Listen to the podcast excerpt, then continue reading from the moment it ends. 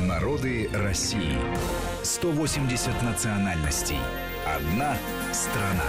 Продолжаем э, нашу беседу, которая сегодня посвящена грекам России, э, да и Советского Союза нашим можно тоже да. тут очень сложно разделить, конечно. Э, Марат Сафаров и Гия Саралидзе в студии Вести ФМ по, по поводу языка. Марат, да, и говорить.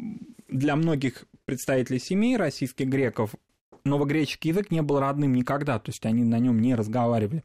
А сейчас такой идет уже в 90-е годы начавший процесс в общинных центрах, в воскресных школах создавать э, курсы изучения новогреческого языка. То есть у них э, пробудился интерес к языку, который был давно утрачен. Еще в средние века в Османской империи многие греки понтийские его забыли.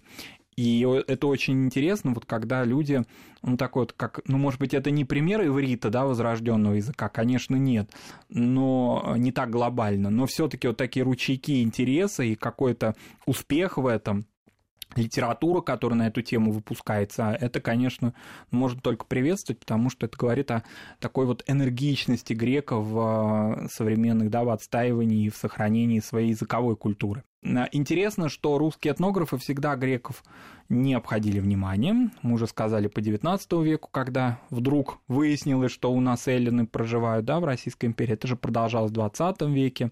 А, в Институте этнологии и антропологии а, ну, в бывшем институте этнографии, да, академическом, очень активно изучали греков, в основном закавказских, но и не только.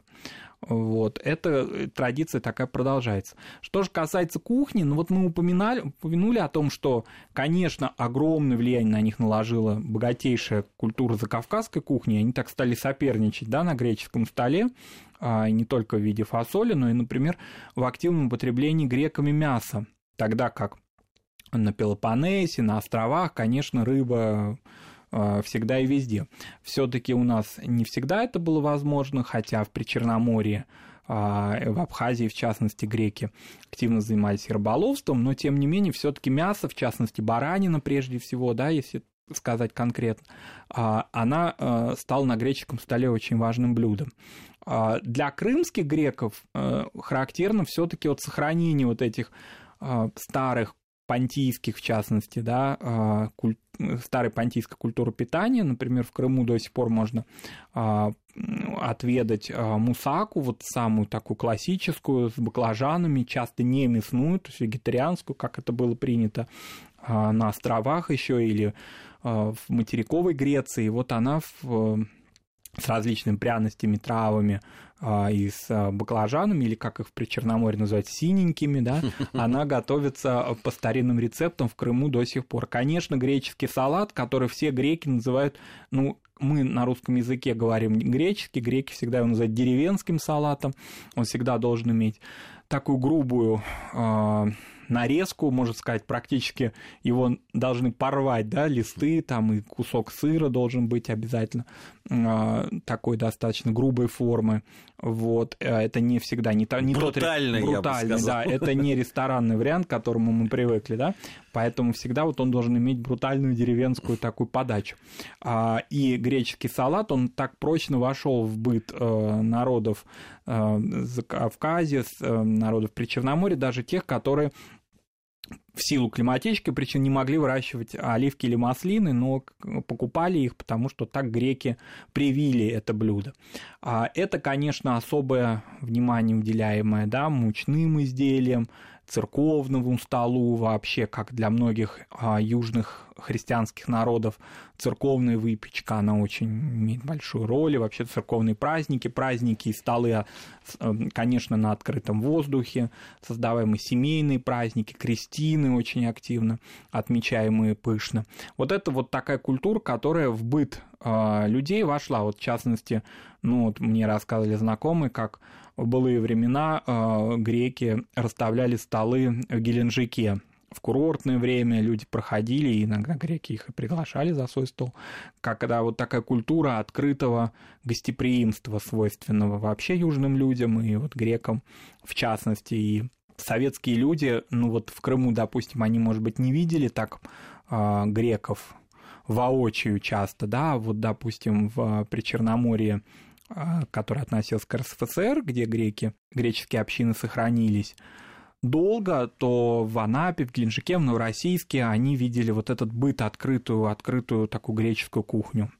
А, и задолго до того, как греческая кухня стала проникать, ну, прежде всего, в виде салат, конечно, не будем там, да, обольщать, что прямо она такое имеет значение, как кухня других народов, да, а, но все таки как она вот вошла уже в наш повседневный такой вот 90-х, 2000-х годов такой а, общественное питание, да, а уже тогда это было известно. Молочные блюда, конечно, разные там типа варенца, но это по-русски говоря. Вот это все а, в быту рынков и в облике рынков вот этих причерноморских курортных городков, там маленьких, в том числе таких, как Архипов, Осиповка, вот таких крошечных, которые располагаются по Причерноморью российскому. И сейчас, конечно, это что касается ну, крымских городов, где тоже во многом ну, как бы сказать, такое есть переплетение кухонь, ну, все-таки с каким-то элементом османской кухни, конечно. Долгие вот эти понтийские годы в пределах Османской империи наложили отпечаток, поэтому культура а, крымских а, греков, живущих в Крыму, она имеет вот такой привкус а, турецкой кухни. Да, там греки часто говорят, что кофе они готовят не по-турецки, а по-гречески.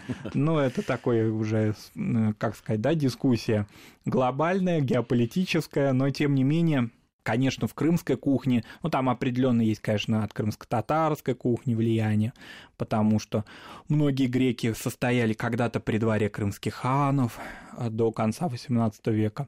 Вот это вся такая вот такой замес э, уже турецкий, тюркский, ну, особенно, конечно, связанный с мясом, с приготовлением мяса на огне, он присутствует в кухне крымских э, греков наших. Поэтому вот такое богатое разнообразие столов. Да, а мне доводилось побывать на свадьбах э, цалкинских греков, mm-hmm. но это было так, как э, ну, сами свадьбы уже... Сама свадьба, она была там в, в, в пределах города Тбилиси, там очень интересно сочеталось и в столе, и в каких-то... и в ведении стола, и в э, танцах, на, и в музыкальном сопровождении. Такое сочетание уже, да, какие-то отголоски и, безусловно, безусловно, а, культуры а, понтийских греков, э, грек, Э, что-то от того, что э, принесли греки, э, вернее, с собой унесли, когда вынужденно переселялись, и уже наложилось, и, конечно, долгое пребывание на территории Грузии, все равно, но при этом все равно сохранялись.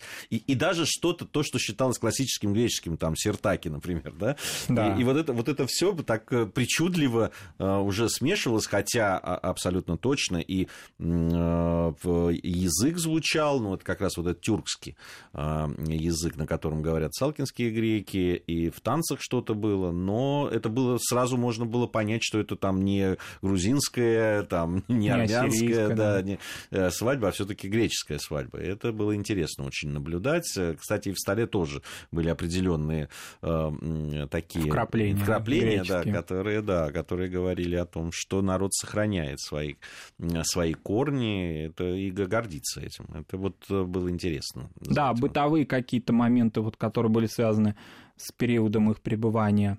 А, в Средней Азии, у многих это осталось в быту а, вообще, да, вот мы знаем по другим народам, которые из-за Кавказа были вынуждены переселиться в Среднюю Азию, это и химшилы, и туркменсхетинцы, они очень такое прочное влияние на них оказала культура питания среднеазиатских народов, и плов, и другие блюда, манты, все это вот из узбекской кухни э, перешло ко многим людям, которые сейчас живут, допустим, э, в Грузии или живут в России, но тем не менее какие-то эти элементы есть. Греки вообще, они при сохранении такого колоссального стержня своего эллинского, да, они очень, ну так, всегда, будучи да, мореплавателями и путешественниками, а, все лучшее у народов, в которых они жили или живут, они это принимают. Тем более, что они не живут у кого-то, да, они живут в России, как мы сказали, несколько тысячелетий, поэтому это их дом. И, безусловно, всю культуру, и в том числе, конечно, и русскую кухню, они очень активно а, заимствуют. Поэтому греческий стол всегда, если кто придет в гости к греку, он что-то свое, какое-то любимое блюдо обязательно на этом столе найдет. Ну что ж, у нас буквально две минуты э, остается. Я, я бы посвятил, наверное, эти э, две минуты э, как раз вот тем процессам, которые происходили, которых мы сказали. Да, там это отъезд греков. Дело в том, что греческое ведь государство какой-то момент, э, если ты подтверждал свои корни э, греческие, да, то есть у тебя были, они давали вид на жительство сразу, да. автоматически, причем всей семье, вне зависимости. Там. Э, и многие люди, если говорить вот о изменившейся численности греков, да. вот я очень хорошо знаю о, о тех людях, которые уезжали, а вот о том, что после кризиса, да, там определенных, что они начали возвращаться, вот для меня это стало открытием все сегодняшней программе. Да, это действительно так? Вот считается, да, что по статистике это так. Хотя между 2002 годом и 2010 годом количество греков уменьшилось, но тем не менее а, исследователь да, греческой общины вот этот процесс возвращения связывают э, с нулевыми годами, не с нулевыми, вернее, а с годами после 2010 года, то есть периодом а, экономического кризиса. Да? Безусловно, многие из возвращавшихся, возвращающихся, они а, вернулись не в свои старые города, да, а вернулись в мегаполисы но есть какая-то, какой-то вот такой процесс, вот даже недавно в интервью уже трижды упоминаемый, а можно и много раз упомянуть, Ксении Георгиади, э, я слышал о том, как она рассказывала, что она работала в Салониках, как было там интересно и хорошо, но все таки она не чувствовала себя дома и не чувствовала себя в своей, в своей среде с своим зрителем, и вернулась в Россию и радует нас своими песнями, хитами, да, и сейчас. Таких примеров, таких примеров много.